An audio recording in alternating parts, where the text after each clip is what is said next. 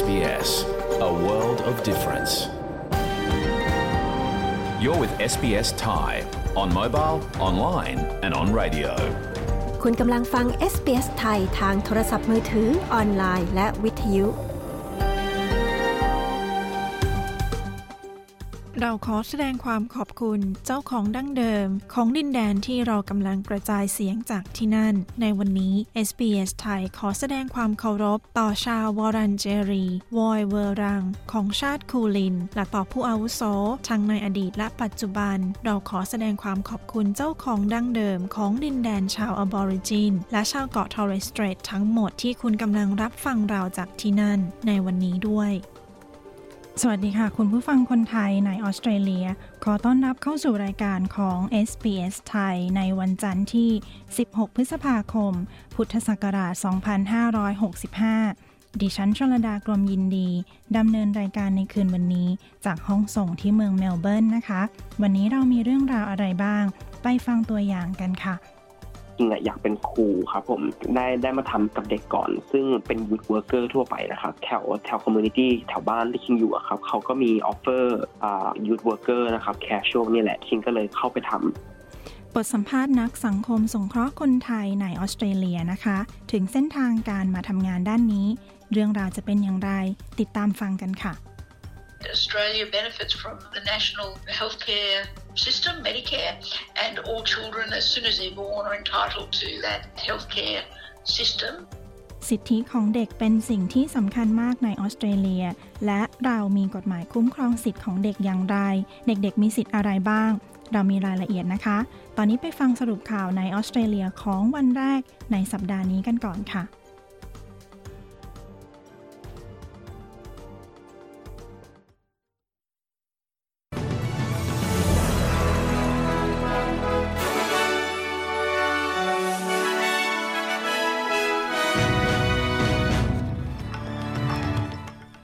รุปหัวข้อข่าวที่สำคัญประจำวันจันทร์ที่ 16 พฤษภาคม พุทธศักราช 2565 มีดังนี้นะคะก่อติดการเลือกตั้งกับการอภิปรายหาเสียงของผู้สมัครพรรคอิสระ และพรรคกรีนส์การลงคะแนนเสียงทางโทรศัพท์ หากติดโควิด เทศบาลเรียกร้องเรื่องราคาบ้าน วันหยุดสำหรับผู้ที่ประสบความรุนแรงในครอบครัว ยูเครน ประกาศรัสเซียกำลังเจอทางตัน ไปฟังรายละเอียดของข่าวในวันนี้กันค่ะ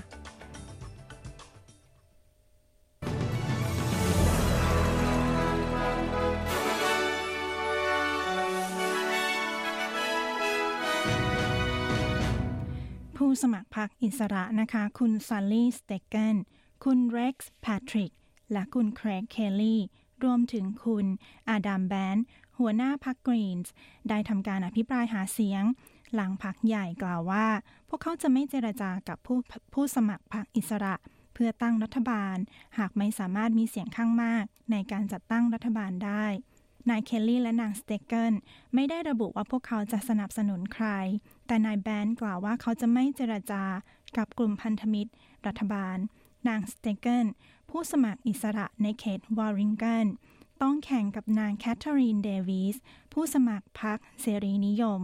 โดยเธอกล่าวว่าพรรคใหญ่ทั้งสองพรรคนั้นแย่พอๆกัน ในเรื่องของประเด็นสำคัญในการอภิปรายหาเสียง This election, Australians have a very clear choice. And let's get real the two party system is broken. Australians do not feel rec- re- represented. The trust in government is falling. ในการเลือกตั้งครั้งนี้ ประชาชนออสเตรเลียมีทางเลือกที่ชัดเจน ความเป็นจริงคือทั้งสองพักใหญ่นั้นแย่พอๆกัน คนออสเตรเลียไม่รู้สึกว่าพวกเขามีตัวแทน ความไว้ใจในรัฐบาลลดลงทุกปี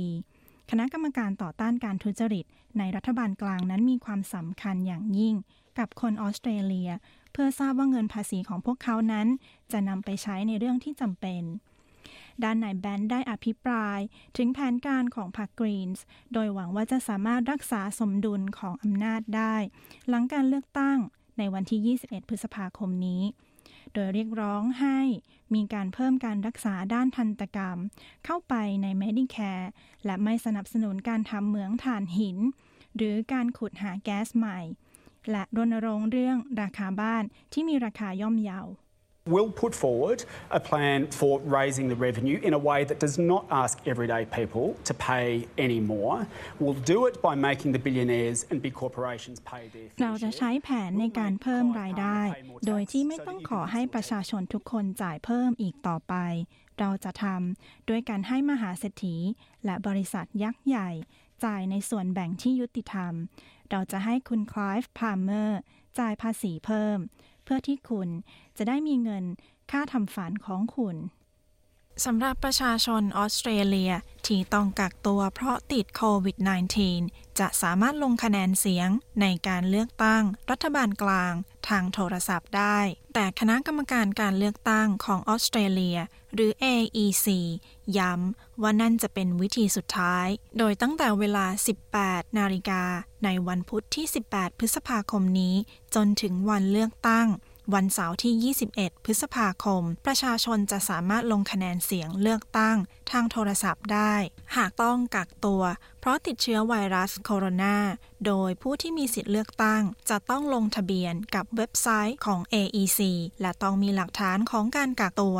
และลงนามในคำให้การ ว่าพวกเขายังไม่ได้ลงคะแนนเสียง จากนั้นผู้มีสิทธิ์เลือกตั้ง จะถูกส่งต่อไปให้เจ้าหน้าที่ call center ซึ่งจะตรวจสอบหลักฐาน และจะลงคะแนนเสียงเลือกตั้ง ตามคำบอกของผู้ที่มีสิทธิ์เลือกตั้ง และยังมีการลงคะแนนเสียงทางไปรษณีย์สำหรับผู้ที่ต้องกักตัวอีกด้วยนะคะ องค์กรอิสระที่เป็นตัวแทนของเทศบาลท้องถิ่น ทั่วรัฐนิวเซาท์เวลส์เรียกร้องให้ผู้สมัครลงเลือกตั้งรัฐบาลกลางดำเนินการอย่างเร่งด่วนในเรื่องของวิกฤตราคาบ้านในรัฐ โดยมีหลายเขตเทศบาลในรัฐนิวเซาท์เวลส์ร่วมลงนามในจดหมายเปิดผนึก เรียกร้องให้ผู้สมัครลงแข่งขันการเลือกตั้ง ในระดับรัฐบาลกลาง แสดงเจตจำนงในการลงทุนในบ้านเคหะ เพิ่มอัตราการเป็นเจ้าของบ้าน และสนับสนุนคณะกรรมการ เพื่ออนาคตของการเคหะในออสเตรเลีย หลังจากที่นายกรัฐมนตรี สกอตต์มอริสันแถลงโครงการการใช้เงินซูเปอร์ เพื่อซื้อบ้าน เมื่อวันอาทิตย์ที่ 15 พฤษภาคมที่ผ่านมา โดยอนุญาตให้ผู้ซื้อบ้านหลังแรก สามารถดึงเงินซูเปอร์ออกมาได้ 40%ซึ่งสูงถึง 50,000 ดอลลาร์ คณะกรรมการการยุติธรรม ได้อนุมัติให้คนออสเตรเลียที่ทำงาน สามารถลาหยุดเนื่องจากประสบเหตุความรุนแรงในครอบครัว โดยสามารถขอรับค่าจ้างได้เป็นเวลา 10 วัน โดยจะมีหนึ่งในสี่ของคนทำงานจะสามารถขอรับเงินสวัสดิการนี้ได้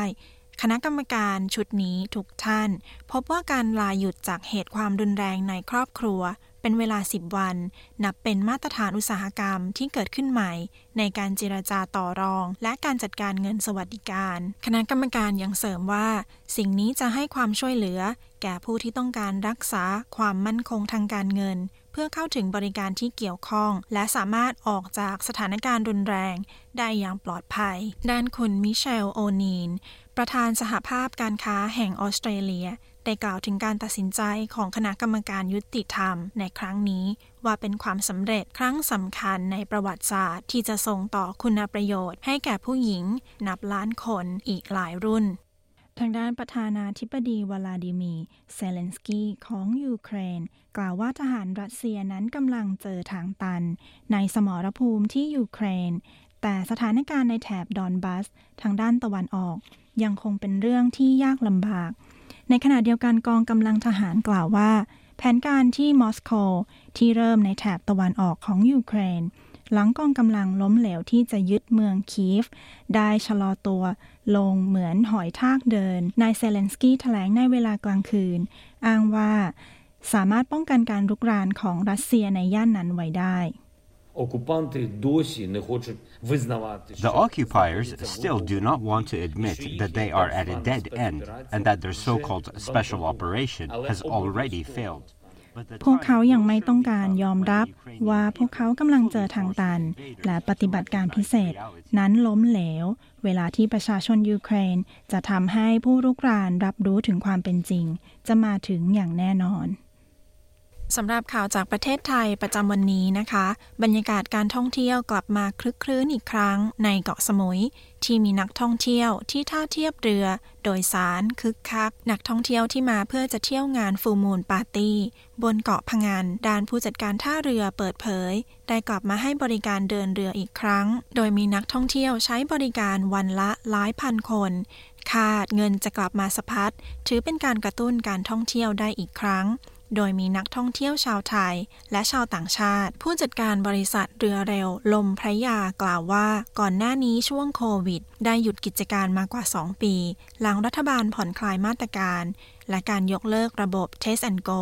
สามารถเปิดบริการนักท่องเที่ยวได้เต็มรูปแบบอีกครั้ง ถือเป็นเรื่องที่น่ายินดี ที่การท่องเที่ยวจะมีโอกาสกลับมาเป็นเหมือนเดิม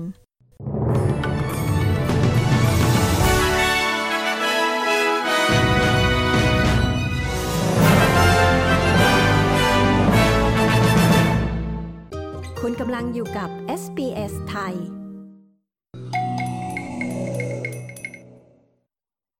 คุณกำลังฟังรายการวิทยุ SBS ไทย ที่กำลังออกอากาศสดในเมืองเมลเบิร์นออสเตรเลีย กับดิฉันชลดากรมยินดีนะคะพอดแคสต์ซีรีส์อธิบายวิถีออซซีที่ทำเพื่อเสนอแนะความรู้ความเข้าใจของวัฒนธรรม และวิถีชีวิตสไตล์คนออซซี เรามีพอดแคสต์ซีรีส์อื่น ๆ ด้วยนะคะ ฟังได้ทางเว็บไซต์ของเรา หรือที่ที่คุณฟังพอดแคสต์ของคุณค่ะ การเลือกตั้งรัฐบาลกลางใกล้เข้ามาแล้วนะคะกาะติดสถานการณ์การเลือกตั้งกับเราได้จนถึงวันเลือกตั้ง เรายังมีขออภัยค่ะ เรายังมีรายงานสถานการณ์ ผลการเลือกตั้งรัฐบาลกลาง ในวันที่ 21 พฤษภาคมนี้ด้วยนะคะ ตอนนี้ไปฟังเรื่องของสถานการณ์ธุรกิจขนาดเล็ก ที่ยังคงต้องการความช่วยเหลือจากรัฐบาลอยู่ ไปฟังรายละเอียดกันค่ะ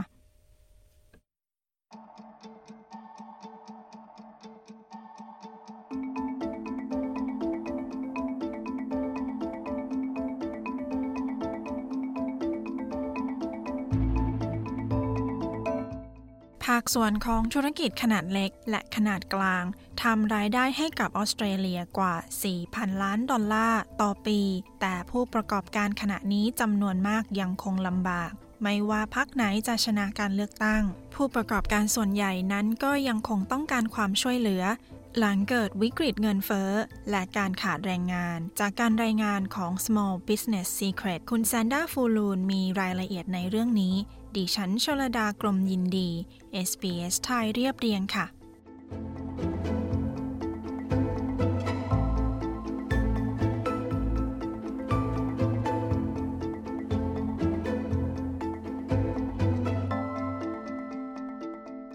ธุรกิจจัดเลี้ยงและฟู้ดทรัคในแถบเซ็นทรัลโคสของรัฐนิวเซาท์เวลส์ของสองสามีภรรยาชาวอบอริจิน เป็นไปด้วยดี เมื่อข้อจำกัดเรื่องโควิด ได้ถูกยกเลิก คู่สามีภรรยาก็ยุ่งกับการขายอาหารในงานอีเวนต์กลางแจ้ง ที่เมืองบารังการู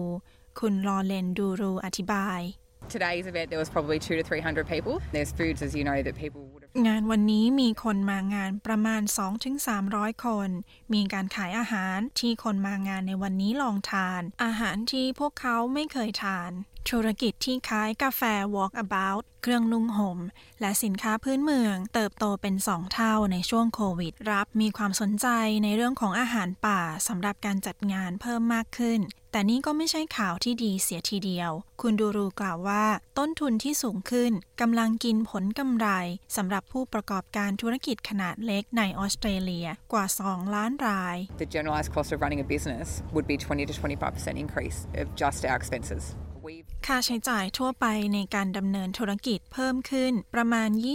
20-25%เรารับภาระมากเท่าที่ธุรกิจเรา ธุรกิจขนาดเล็กของเราจะทำได้ สิ่งที่น่าเป็นห่วงอย่างมากคือราคาน้ำมัน แม้ว่าภาษีสรรพสันมิตจะลดลง ธุรกิจฟู้ดทรัคนี้มีรถตู้ 3 คัน ที่เดินทางระหว่างตัวเมืองซิดนีย์และเซนทรัลโคสซึ่งมีค่าใช้จ่าย 700 ดอลลาร์ต่อสัปดาห์ ตามที่คุณบิลลี่ดูรูเจ้าของร้าน Walkabout อธิบาย Diesel is um, $2 plus at the moment. It's a lot when you're running all week. น้ำมันดีเซลราคาอยู่ที่ 2 ดอลลาร์กว่าๆ ในตอนนี้ มันเยอะมาก เมื่อคุณวิ่งรถตู้ 3 คัน มันเป็นเงินจำนวนมาก การผ่อนปรนภาษีสรรพสามิตที่จะหมดเขตในเดือนกันยายน ไม่ว่าพักไหนจะชนะการเลือกตั้ง ระดับรัฐบาลกลางในวันที่ 21 พฤษภาคมนี้ ค่าขนส่งก็ยังคงเป็นปัญหาสำหรับผู้ประกอบการหลายราย คุณอเล็กซี่บอย ผู้บริหารสมาพันธ์ เพื่อธุรกิจขนาดเล็กแห่งออสเตรเลีย หรือคอสโปวากล่าวว่า A lot of small businesses are having trouble with absorbing those costs and thinking very carefully about whether or not they need to increase their prices to their customers. ธุรกิจขนาดเล็กจำนวนมากกำลังเผชิญปัญหาการรับภาระกับต้นทุนเหล่านั้น และเริ่มคิดทบทวนว่าควรเพิ่มราคากับลูกค้าหรือไม่ ค่าน้ำมันนั้นไม่ใช่เรื่องเดียวที่น่ากังวลในตอนนี้ ดอกเบี้ยสินเชื่อก็เพิ่มขึ้นเช่นกัน ซึ่งส่งผลกระทบต่อผู้ค้ารายปลีกหลายรายที่มีร้านอยู่ในเมือง คุณพอลซาร่า ผู้บริหารสมาคมผู้ค้าปลีกแห่งออสเตรเลียกล่าวว่า CBDs are doing it really tough. The absence of uh, international tourists, and of course, most of us are still working from home. ร้านในเมืองกำลังลำบาก เพราะขาดนักท่องเที่ยวต่างชาติ และหลายคนยังคงทำงานจากบ้าน คุณซาร่ากล่าวว่า ค่าแรงที่สูงขึ้นประกอบกับการขาดแรงงาน บังคับให้เจ้าของธุรกิจขนาดเล็กหลายราย ต้องปรับตัว We're also seeing an acute shortage of labour, and that's meant that many retailers haven't been able to open for the full span of hours that they want to trade. การฟื้นตัวไม่เป็นไปอย่างสม่ำเสมอ เรายังคงเห็นการขาดแรงงานอย่างหนัก และนั่นหมายความว่าร้านค้าหลายแห่งไม่สามารถเปิดร้านได้เต็มที่ อย่างที่พวกเขาต้องการทำ อีกหนึ่งความกังวลคือเรื่องของความไม่แน่นอน ในเรื่องของการเคลมค่าใช้จ่ายแบบด่วน ซึ่งสามารถช่วยให้ธุรกิจสามารถลดต้นทุนในการซื้ออุปกรณ์ใหม่ได้ คุณบอยอธิบาย We're requesting from government that we have an extension to a three-year period and then เราขอให้รัฐบาลขยายเวลาเป็น 3 ปี จากนั้นให้พิจารณาการเคลมค่าใช้จ่ายแบบด่วนทุกๆปี และจากการที่มีผู้หญิงเริ่มเป็นเจ้าของธุรกิจมากขึ้นกว่าเดิม ผู้ประกอบการผู้หญิงเรียกร้องให้สามารถเข้าถึงความช่วยเหลือด้านการเงินได้โดยง่าย คุณอแมนดาโรส ผู้ก่อตั้งสมาคม สตรีผู้ประกอบการธุรกิจขนาดเล็กแห่งออสเตรเลีย กล่าวว่า We need money. Access to money is really the key through investors, through bank loans, but also through contracts. I would like to see that female owned, majority female owned businesses in their local เราต้องการเงิน การขอเงินได้นั้นเป็นสิ่งสำคัญในการลงทุน ขอสินเชื่อธนาคาร และการทำสัญญา ฉันอยากเห็นธุรกิจที่มีผู้หญิงเป็นเจ้าของมากขึ้น การรวมธุรกิจที่มีผู้หญิงเป็นเจ้าของ ในเกณฑ์เหล่านั้นในพื้นที่ท้องถิ่นต่างๆ แทนที่จะมี 30%ของผู้รับเหมาที่ต้องเป็นเจ้าของธุรกิจขนาดเล็กที่อยู่ในเขตนั้น ให้พวกเขาให้โอกาส 30%ของผู้รับเหมาที่มีเจ้าของเป็นผู้หญิง เพราะนั่นเป็นสัญญาที่จะช่วยให้เราเติบโต และขยายกิจการของเราได้ การเลือกผู้นำคนใหม่นั้นยังคงเป็นการตัดสินใจที่ยาก ขณะที่คูหาเลือกตั้ง จะเปิดในวันที่ 21 พฤษภาคมนี้ คุณพอล ซาร่า ผู้บริหารสมาคมผู้ค้าปลีกแห่งออสเตรเลีย ชี้ว่าสิ่งที่จำเป็นที่สุดคือเสถียรภาพของเศรษฐกิจสามารถกลับมาได้อีกครั้ง Coming out of COVID, of course, there's a lot of volatility. So, whatever we can do to settle and get confidence back for both consumers and business will be a great thing. การกลับมาหลังโควิด แน่นอนว่ามีความผันผวนมากมาย ไม่ว่าสิ่งไหนที่เราสามารถทำได้ เพื่อรับมือและคืนความมั่นใจ ให้แก่ผู้บริโภคจะเป็นสิ่งที่ดีมาก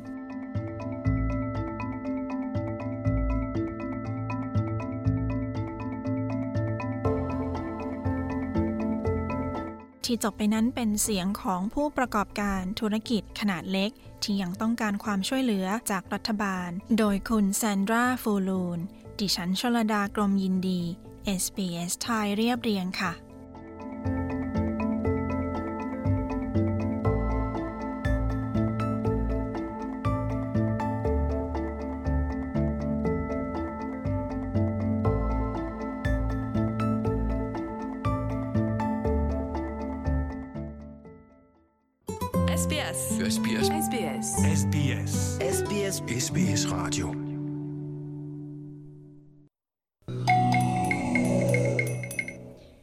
กำลังฟังรายการวิทยุ SBS ไทยที่กำลังออกอากาศสดในออสเตรเลียกับดิฉันชลดากรมยินดีค่ะ SBS ไทยนำเสนอข่าวที่น่าเชื่อถือ รวดเร็วฉับไวให้กับคนไทยเสมอก่อนติดสถานการณ์เลือกตั้ง ที่จะถึงนี้กับเรา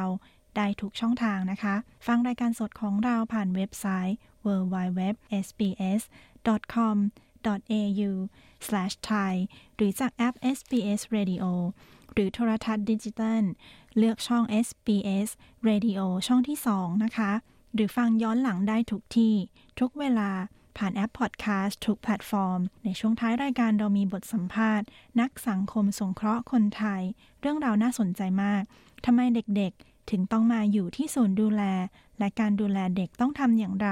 ติดตามฟังนะคะ ตอนนี้มาฟังเรื่องของสิทธิของเด็ก ในออสเตรเลีย อีกหนึ่งเรื่องที่กฎหมายออสเตรเลีย คุ้มครองอย่างเข้มงวด เพื่อให้เด็กๆเติบโตได้อย่างปลอดภัย แข็งแรงสมบูรณ์ จะมีสิทธิ์อะไรบ้าง เรามีรายละเอียดเรื่องนี้ค่ะ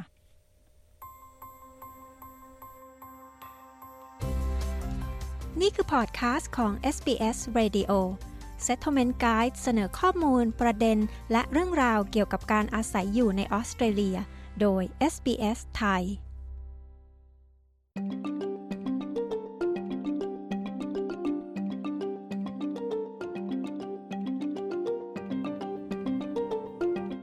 นุสัญญาสหประชาชาตินะคะกำหนดถึงสิทธิของเด็กไว้ในข้อตกลง ด้านสิทธิมนุษยชน รือที่เรียกว่าสนธิสัญญาสิทธิมนุษยชน ซึ่งได้ระบุไว้ถึงสิทธิที่เด็กและเยาวชนสามารถเรียกร้องได้เกือบทุกประเทศในโลก รวมถึงออสเตรเลียด้วย ที่มีพันธะผูกพันกับอนุสัญญานี้ทำให้เป็นสนธิสัญญามนุษยชน ที่ได้รับการยอมรับอย่างกว้างขวาง คู่มือการตั้งถิ่นฐานนี้จะอธิบายถึงสิทธิที่เด็กพึงมีในออสเตรเลีย และสิทธิเหล่านั้น มีกฎหมายออสเตรเลียรองรับอย่างไรคุณเชียร่าปาซาโนผู้สื่อข่าวของ SBS รายงาน ดิฉันชลดากรมยินดี SBS ไทยเรียบเรียงค่ะ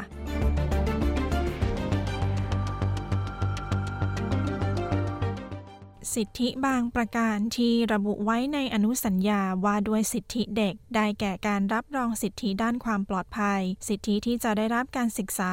และสิทธิที่จะเติบโตอย่างมีสุขภาพที่แข็งแรง ศาสตราจารย์พอลล่า เกอร์เบอร์ จากคณะนิติศาสตร์แห่งมหาวิทยาลัยโมนาด เป็นนักวิชาการที่มีชื่อเสียงระดับโลก เธอเชี่ยวชาญด้านกฎหมายสิทธิมนุษยชนเธอกล่าวว่าผู้ปกครองมีความสำคัญเป็นอย่างมากกับสิทธิของเยาวชน ในการเติบโตอย่างแข็งแรง Australia benefits from the national healthcare system, Medicare,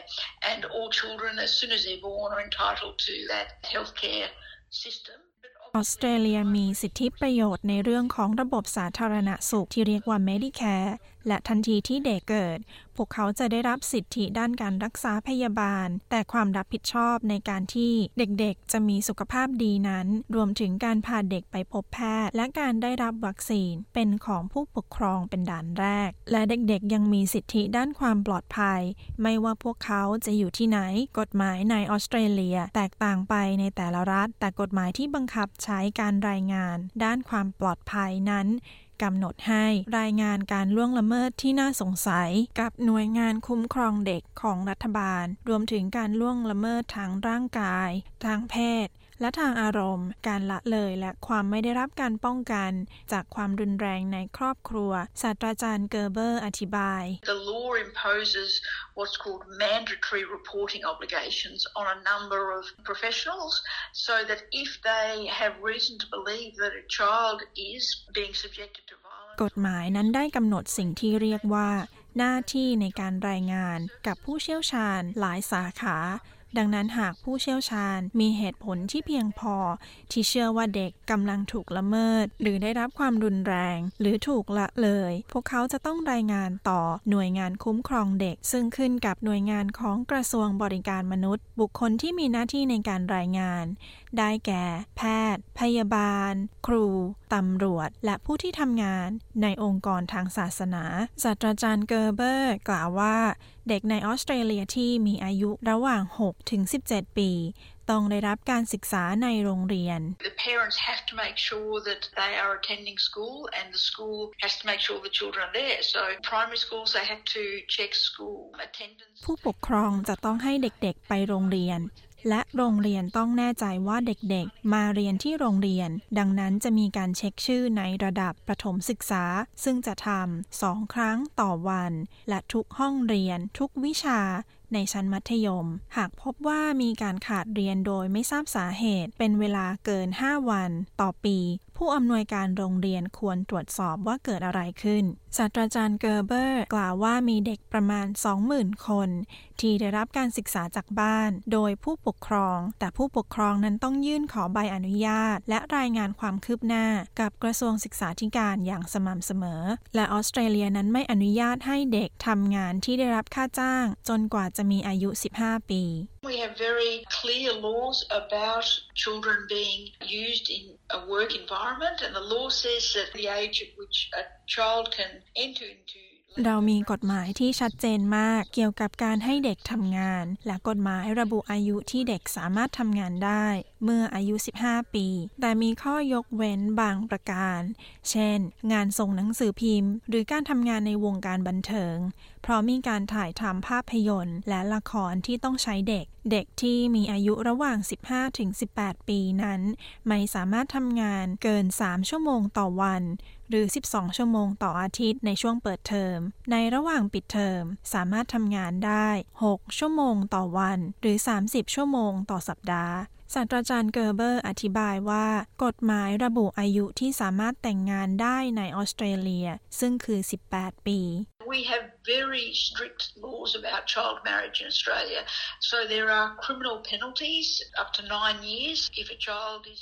เรามีกฎหมายที่เข้มงวดมากในเรื่องของการแต่งงานของเด็กในออสเตรเลีย หากเด็กถูกบังคับให้แต่งงาน หรือมีการจัดการให้แต่งงาน มีโทษอาญาสูงสุดถึง 9 ปี และนั่นคือโทษของการจำคุก และหากเด็กนั้นถูกพาออกนอกประเทศ เพื่อจุดประสงค์ในการแต่งงาน จะมีโทษจำคุกสูงถึง 25 ปี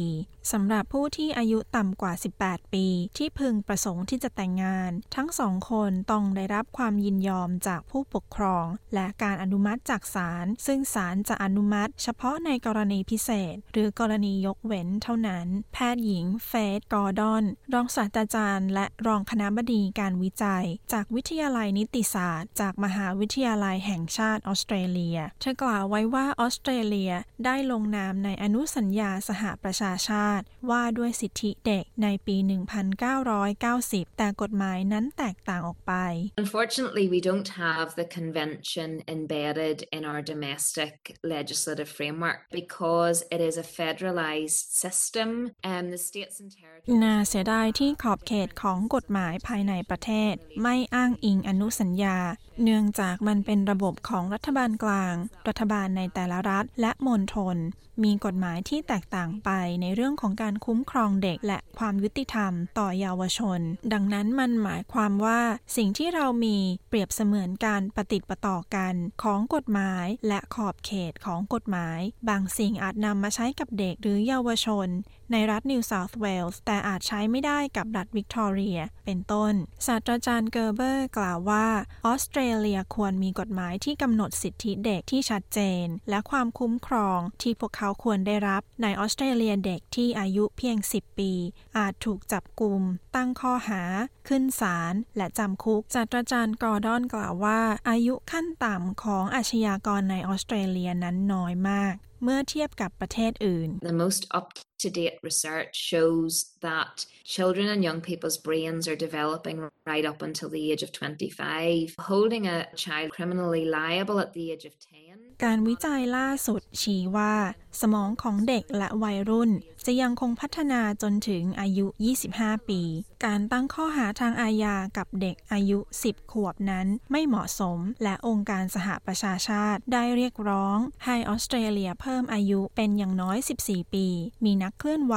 ทนาย และภาคประชาสังคมมากมายในประเทศ ที่ให้การสนับสนุนในเรื่องนี้ ศาสตราจารย์เกอร์เบอร์กล่าวอีกว่า ปัญหาใหญ่อีกประการหนึ่ง คือการแสดงออกมากจนเกินไป ถึงเยาวชนชาวอบอริจินในระบบความยุติธรรมของเยาวชน และการกักขังเด็ก Indigenous rates of incarceration are just astronomical. So Aboriginal young people, that is อัตราการกักขังชนพื้นเมืองนั้นมากมายมหาศาล วัยรุ่นที่เป็นชาวพื้นเมือง ซึ่งมีอายุระหว่าง 10 ถึง 17 ปี นับเป็น 6%ของประชากรทั้งหมด แต่หากคุณดูที่ศูนย์กักกันเยาวชน พวกเขานับเป็น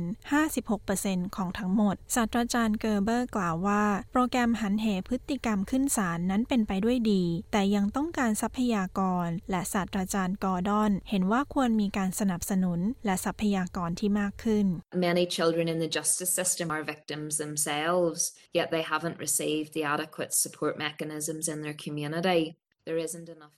เด็กหลายคนในกระบวนการยุติธรรมนั้นล้วนเป็นเหยื่อ แต่พวกเขาไม่ได้รับกลไก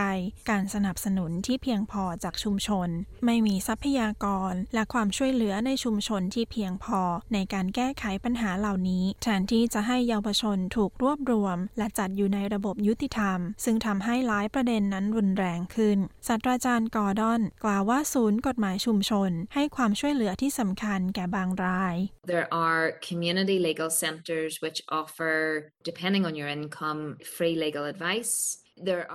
มีศูนย์กฎหมายชุมชนที่ให้บริการด้านคำแนะนำทางกฎหมายขึ้นอยู่กับรายได้ของคุณด้วย ยังมีศูนย์กฎหมายของชาวอบอริจินอีกด้วย ฉันคิดว่าสิ่งสำคัญคือผู้คนทราบว่าพวกเขาสามารถเข้าถึงข้อมูลได้จากที่ใด และมีระบบช่วยเหลือทางกฎหมายในออสเตรเลียที่ประชาชน สามารถยื่นขอรับเงินคืนแบบเต็มจำนวนได้ตลอดในระบบยุติธรรม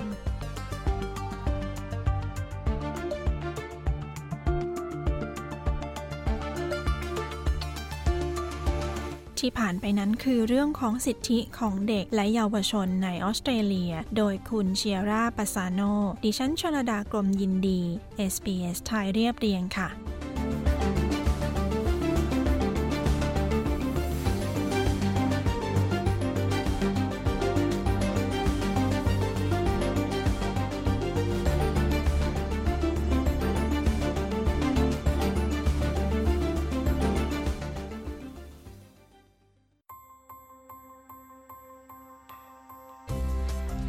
ที่ผ่านไปเป็นพอดแคสต์ของ SBS Radio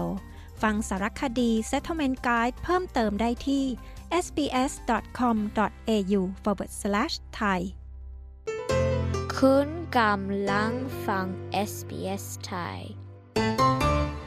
You're listening to SBS Thai SBS ไทยทางโทรศัพท์มือถือ ออนไลน์ และทางวิทยุ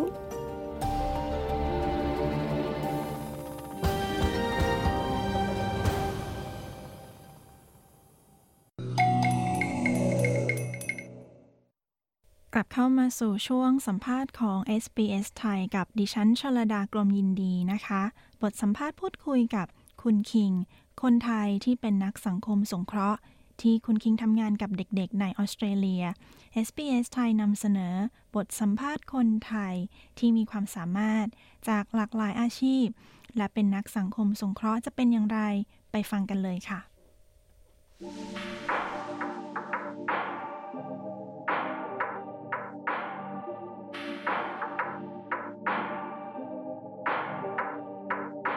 เดือนพฤษภาคมนะคะ เป็นเดือนของการรณรงค์เรื่องความรุนแรงในครอบครัว หรือ domestic violence awareness month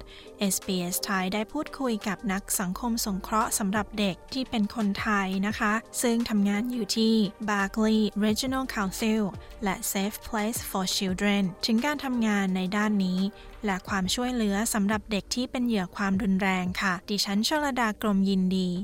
SBS ไทยรายงานค่ะ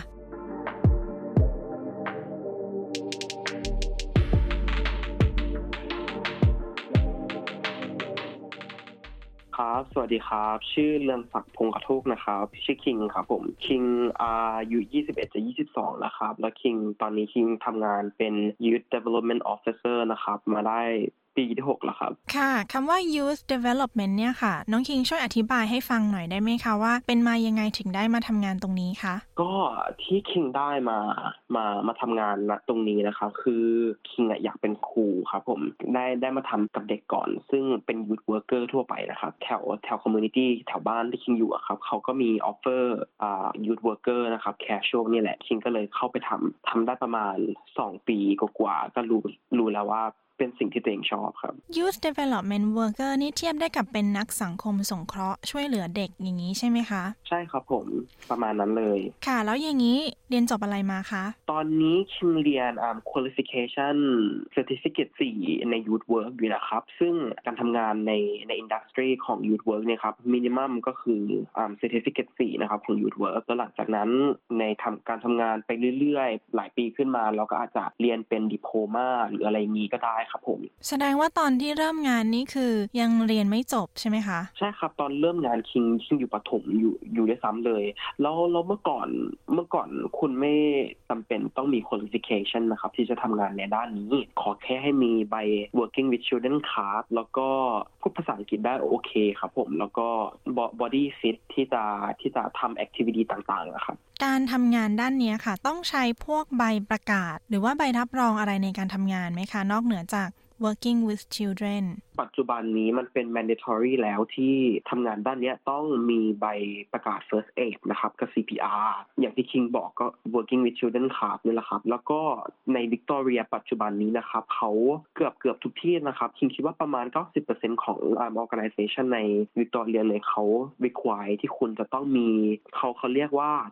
four top up unit นะครับที่เกี่ยวกับโชมาครับผมคืออ่า top up unit นี้มันจะเป็นการปูทางให้เรารู้ว่าสิ่งที่เราจะไปเจอในที่ทำงานเนี้ยมีอะไรบ้างประมาณเนี้ยครับอ๋อโอเค คือเตรียมเรากับเตสรียมถานเตรียมการเราณ์เตรียมเราให้พร้อมในการทำงานเนะครับโอเคค่ะ ค่ะแล้วการทำงานเป็นนักสังคมสงเคราะห์ช่วยเหลือเด็กเนี่ยค่ะ ต้องทำอะไรบ้างคะแล้วก็ต้องไปทำงานที่ไหนคะ ครับผมคือในในของคิงเนี่ยจะมีจะมีสองที่นะครับ ซึ่งที่หนึ่งก็จะเป็น centre ซึ่งจะเป็นศูนย์ที่เขาจะเตรียมพร้อมไว้ให้เราไปทำแล้วก็อีกที่หนึ่งก็คือจะเป็น residential ก็คือแบบเป็นบ้านแยกออกมาครับผมความแตกต่างของสองอันนี้ก็คือว่าเป็นศูนย์เนี่ยเราจะดูแลควบคุมของเด็กอ่าจำนวนมากครับ แต่อัน residential เนี่ยจะเป็นแบบ private หน่อยที่แบบเป็น one on one อย่างเงี้ยครับ ทั้งสองที่นี้ต่างกันยังไงคะ ไม่ไม่ไม่ค่อยต่างกันมากครับ เด็กที่มาเด็กที่มาของทั้งศูนย์แล้วจะเป็นแบบอ่า residential เนี่ยก็จะมีจะมีปัญหาเหมือนกัน เพียงแค่ว่าของ residential เนี่ยบางครั้งเขาจะเข้ากับกลุ่มเพื่อนไม่ได้ หรือเข้ากับกลุ่มเพื่อนหรือว่า society ไม่ได้แล้ว เขาไม่สามารถอยู่บ้านของเขาเองได้ครับ กับครอบครัวเขาเขาเลยต้องมาอยู่บ้านที่ organization ต่างๆเนี่ยจัดเรียงไว้ให้ครับ เป็นยังไงมายังไงคะ เด็กถึงต้องมาอยู่ในสถานที่แบบนี้นะคะ ส่วนมากจะเป็นเด็กที่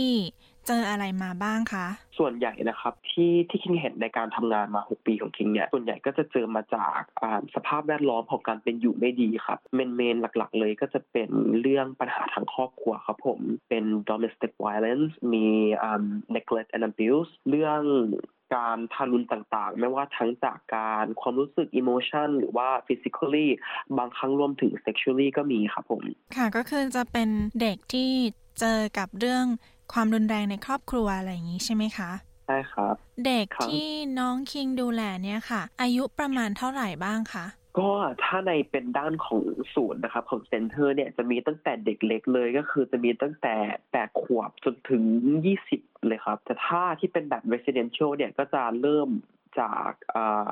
อ่าสิบห้าสิบห้าถึงยี่สิบครับ บางครั้งมีเด็กกว่านั้น เราก็ต้องดูเหตุผลด้วยว่าเขาเขามาที่หน่วยงานเนี่ยเขาต้องการอะไร เราสามารถช่วยอะไรเขาได้ เขามาถูกที่แล้วหรือยังอะไรอย่างเงี้ย ถ้าถึงถ้าต่ำกว่าเกณฑ์อย่างสิบสองสิบสามอย่างเงี้ย ถ้าเราสามารถช่วยเขาได้เราก็ช่วยครับผมแล้วการที่เด็กนะคะที่เขาจะต้องเข้ามาอยู่ในศูนย์ หรือว่าใน residential เนี่ยอะไรคะคือตัวตัดสินว่าเด็กเนี่ยจะสามารถเข้ามาอยู่ได้ว่า เออเด็กเขาจะต้องย้ายออกจากที่บ้านแล้วมาอยู่ที่นี่ได้อะคะ ส่วนใหญ่แล้วครับจะเกิดจากการที่บุคคลคนหนึ่งได้ได้ทำการแจ้งตำรวจอะไรเงี้ยครับที่มีเด็ก involve อยู่ในเหตุการณ์นั้น ไม่ว่าจะเป็นเรื่องทะเลาะวิวาทในครอบครัวหรืออะไรก็ตามนะครับ ที่มีเด็กอยู่ในนั้นแล้วถ้าตำรวจเขารู้ว่ามีเด็กอยู่ในเหตุการณ์นั้นเขาก็จะ refer หรือว่า contact มาหน่วยงานต่างๆ ที่อยู่ในบริเวณนั้นนะครับที่ดูแลเกี่ยวกับเด็ก หรือบางครั้งเนี่ยเด็กอาจจะเออกล้าพูดกล้าอะไรเงี้ยเด็กอาจจะอยากคุยกับใครเอง เด็กเขาสามารถไปคุยกับทางโรงเรียนก็ได้นะครับเออโรงเรียนเนี่ยก็จะมีหน้าที่ติดต่อมาหากับหน่วยงานต่างๆ เหมือนกันครับที่ดูแลเขาได้ ถ้ามันแย่เกินไปเงี้ยส่วนใหญ่การรับมือของพวกเราเราจะไม่ค่อยอยากแนะนำให้เด็กออกมาจากบ้านสักเท่าไหร่นะครับ เพราะว่าเราอยากให้เขาได้อยู่กับครอบครัวเขาเหมือนกัน แต่ถ้ามันอันตรายจริง ๆ แล้วสำหรับเด็กครับ มันก็คือความจำเป็นที่เราต้องพาเด็กออกมาอยู่ใน residential ของเราครับ แล้วเราต้องทำงานยังไงคะเราต้องให้ความช่วยเหลือกับเด็กๆยังไงบ้างคะ ก็ในในด้านของ residential นะครับ เราจะช่วยเหลือเขาทางเหมือนเราเป็นครอบครัวเขาอะครับ ที่ที่คอย support ตรงนั้น เราจะเป็น role model ที่อยู่ในชีวิตเขาคนหนึ่งครับ ซึ่งส่วนใหญ่แล้วอะ staff ที่อยู่ในในในบ้านหลังนั้นนะครับ จะไม่ค่อยเปลี่ยนเปลี่ยนสตาฟบ่อย จะให้แค่คนคนนั้นอะอยู่กับเด็กนานนานที่สุดครับ จนจนกว่าเด็กคนนั้นอะจะรู้สึกดีแล้วก็ออกไปจากหน่วยงานเรา ซึ่งเราก็จะดูแลเขาเรื่อง โรงเรียนมั่งเขามีการบ้านอะไรเราก็ต้องช่วยเหลือเขาด้านนั้น เรื่อง housework ต่างๆ ในบ้านนะครับ เราก็ต้องทำช่วยเขาซึ่งเราก็ต้อง engage เขาเข้ามาทำในทุกๆสิ่งที่เราทำเนี่ยครับเพื่อให้เขาามีประสบการณ์ แล้วก็มีความรู้ทางด้านนี้ เพื่อเขาจะได้ช่วยเหลือตัวเองได้ในอนาคตครับผมทำอาหารมั่งมีช่วยหางานก็มีนะครับ แล้วก็ support เรื่อง emotion ด้วยครับผม งานอย่างเงี้ยค่ะ น้องคิงเครียดไหมคะ ในเวลาที่ทำงานนะคะ คือช่วงแรกช่วงช่วงที่คิงเข้าเข้ามาในอินดัสทรีนี้ใหม่ๆครับ คิงพูดเลยว่าปีสองปีแรกคิงยังรับมือได้ไม่ดีเพราะหนึ่งคิงเองเป็นเป็นคนที่โกรธง่ายเหมือนกันอืมคิงเป็นคนที่โกรธง่าย แล้วคิงรับ การด่าทอไม่ไม่ค่อยได้ดีสักเท่าไหร่ แต่ปัจจุบันเนี้ยในความที่คิงรู้สึกที่คิงจะเริ่มเริ่มชอบในงานของคิงคิงปรับปรุงเปลี่ยนตัวเองอะไรหลาย ๆ อย่าง เวลาที่เรามาเจอความเครียดในด้านของที่ทำงานอะไรเงี้ยครับมันมันสำคัญที่เราต้องมี self-care ของของเราเองนะครับที่เราจะ balance ในชีวิตส่วนตัวของเราเอง แล้วก็ของทำงานบางเรื่องหรือว่ามีปัญหาอะไรใหญ่อย่างเงี้ยครับคนส่วนใหญ่แล้วมักที่จะไม่เอาไปพูดกับคนอื่นเขาก็จะเก็บไว้กับตัวเราเอง เพราะว่าบางเรื่องของ client ของเราเนี่ยครับมันจะเป็น confidential แต่มันก็ยังสามารถพูดในที่ทำงานกันได้อยู่นะครับคิงก็พูดกับ co-worker คิงมั่ง พูดกับเออระบายกับ manager อย่างนี้มั่งนะครับ แล้วซึ่งลหลายหน่วยงานในวิกตอเรียปัจจุบันนี้เขาก็จะมี offer ให้พนักงานเนี่ยครับไปไปหา counseling คุณกำลังอยู่กับ SBS ไทย น้องคิงต้องทำงานนอกเวลาบ้างไหมคะเนี่ย บางทีนี่อาจจะเกิดกรณีแบบฉุกเฉินที่ต้องช่วยเหลืออย่างเงี้ยค่ะมีครับผมใช่ครับ คืออันนี้ถ้าสมมติว่าเราไป interview งานเกี่ยวกับด้านนี้เขาก็อาจจะบอกเราไว้เลยว่าเธออาจจะได้ทำงาน overtime นะ จะมีเรื่องฉุกเฉินมาอะไรอะไรอย่างนี้ ซึ่งเราก็ต้องอ่า โอเคกับตรงนั้นด้วยนะครับ ที่จะทำตรงนี้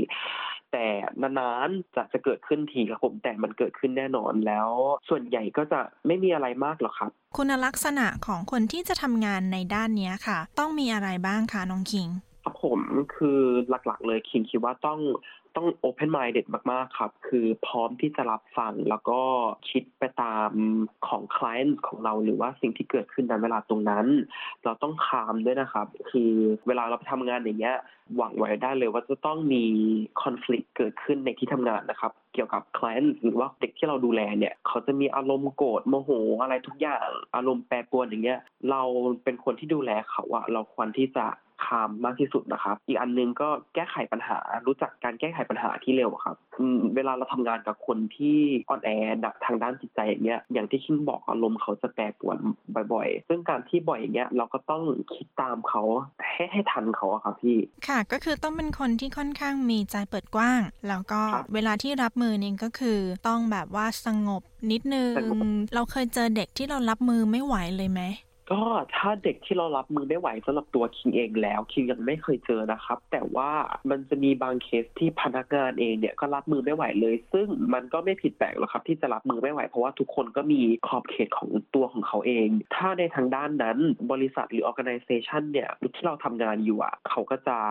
ให้พนักงานคนเนี้ยไปทำ กับอีกเด็กอีกคนนึงแล้วให้เด็กคนเนี้ยไปทำกับอีกพนักงานอีกคนนึงครับเพื่อให้มันเข้ากันได้มากกว่า เขาจะไม่ให้เราอยู่ตรงนั้นหรอกครับ จากที่ทำงานมาเนี่ยค่ะ น้องคิงเคยมีประสบการณ์ในเรื่องที่แบบว่าเราอยากช่วยเด็กคนนี้มากเลยแล้วแบบเราช่วยเขาไม่ได้เงี้ยค่ะมีไหมคะเอ่อมีครับผมพี่คือก็จะมี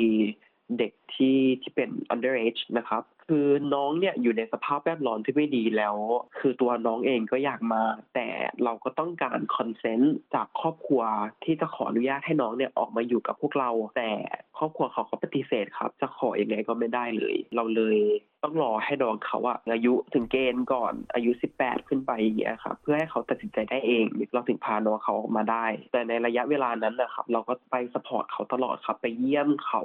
พาเขาออกไปที่ต่างๆอะไรเงี้ยอย่างเงี้ยครับ แต่เราต้องพาเขากลับมาส่งที่บ้านเหมือนเดิม อืมค่ะ แล้วมีเคสไหนที่รู้สึกว่า โหเรารู้สึกดีใจมากเลยที่ได้ช่วย น้องคนนี้แล้วแบบรู้สึกดีในการที่ได้ช่วยเหลือเขาจนเขาได้เติบโตไปแบบว่าสมบูรณ์ แล้วก็ได้เติบโตไปอย่างที่เขาอยากจะเป็นเงี้ยค่ะ มีครับผมคือเคสล่าสุดเลยน่าจะเป็นปีที่แล้วนะครับ คือน้องเนี่ย คนนี้เขาก็อายุต่ำกว่าเกณฑ์เหมือนกันนะครับเขาก็ต้องการคอนเซนต์จากครอบครัวเหมือนกัน น้องคนนี้อยากไปเรียนโรงเรียนประจำครับ อีกอีกรัฐหนึ่งก็ก็ไกลจากบ้าน ซึ่งครอบครัวเนี่ยปฏิเสธอย่างแรงเลย เพราะว่าไม่อยากให้ไปเออแต่ในความที่เราเองเนี่ยเราเราทำงานมากับเด็กคนคนนี้ เรารู้ว่าเด็กคนนี้มี ability ที่จะโตโตไปได้มากกว่านี้พี่ ถ้าจะถ้าจะอยู่ในเมืองเดิมที่ซึ่งเป็นเมืองเล็ก ๆ อย่างเงี้ยอืมเราคิดว่าเด็กคนนี้เติบโตไปได้ไกลมากกว่านี้เราก็อยากส่งเสริมตรงนั้นของเขา ในความที่คิงก็ทำงานเกี่ยวกับกับเด็กคนนี้มาสักพักหนึ่งหลังเลิกงานนี้ทำกิจกรรมอะไรกับเด็กคนนี้เสร็จคิงก็จะไปส่งเขาที่บ้าน เวลาไปเจอพ่อแม่เขาเนี่ยคิงก็จะ start conversation เรื่องทั่วไปเลยคุยกับเขา หาเรื่องที่เราสามารถคุยกันได้คล่องกับครอบครัวเขา หลังจากนั้นสักพักหนึ่งอะเราก็อาจจะเริ่มเสนอเรื่องเนี้ยขึ้นมาให้กับครอบครัวว่าลูกเธอเนี่ยมี talent talent ด้านนี้นะ เธอควรส่งเสริมลูกเธอนะ ประมาณนี้ครับ แล้วในท้ายที่สุดเขาก็อนุมัติให้ลูกเขาไปเรียนได้ เป็นสิ่งที่คิงเห็นและคิงภูมิใจในในในตัวเด็กเองที่เด็กยังอยากไป เออ น่าภูมิใจอยู่เหมือนกันนะคะ เพราะว่างานที่น้องคิงทำเนี่ยค่อนข้างหนักแล้วก็เป็นงานที่น่าจะต้องใช้พลังมากในการที่จะเหมือนกับเราก็ช่วยสร้างช่วยส่งเสริมเด็กเหมือนกันเนาะใช่ครับก่อนที่เราจะจบบทสัมภาษณ์นะคะ อยากให้น้องคิง ช่วยพูดนิดนึงว่าในกรณีที่เกิดความรุนแรงกับเด็กเราเนี่ยในออสเตรเลียมีระบบการช่วยเหลือตรงนี้ยังไงบ้างคะเท่าที่คิงได้ทำงานมาคิงเห็นว่าออสเตรเลียเนี่ยเขาให้ความสำคัญเกี่ยวกับการดูแลเด็กมากๆเลยนะครับ และวัยรุ่น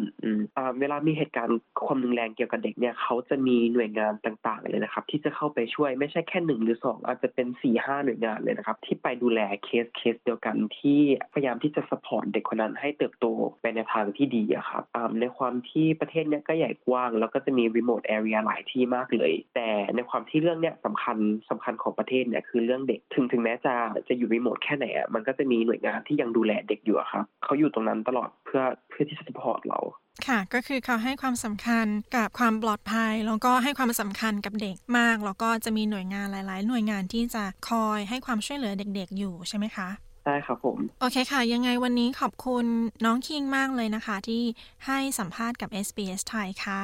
ครับ ขอบคุณครับ ค่ะ สวัสดีค่ะ ครับ สวัสดีครับ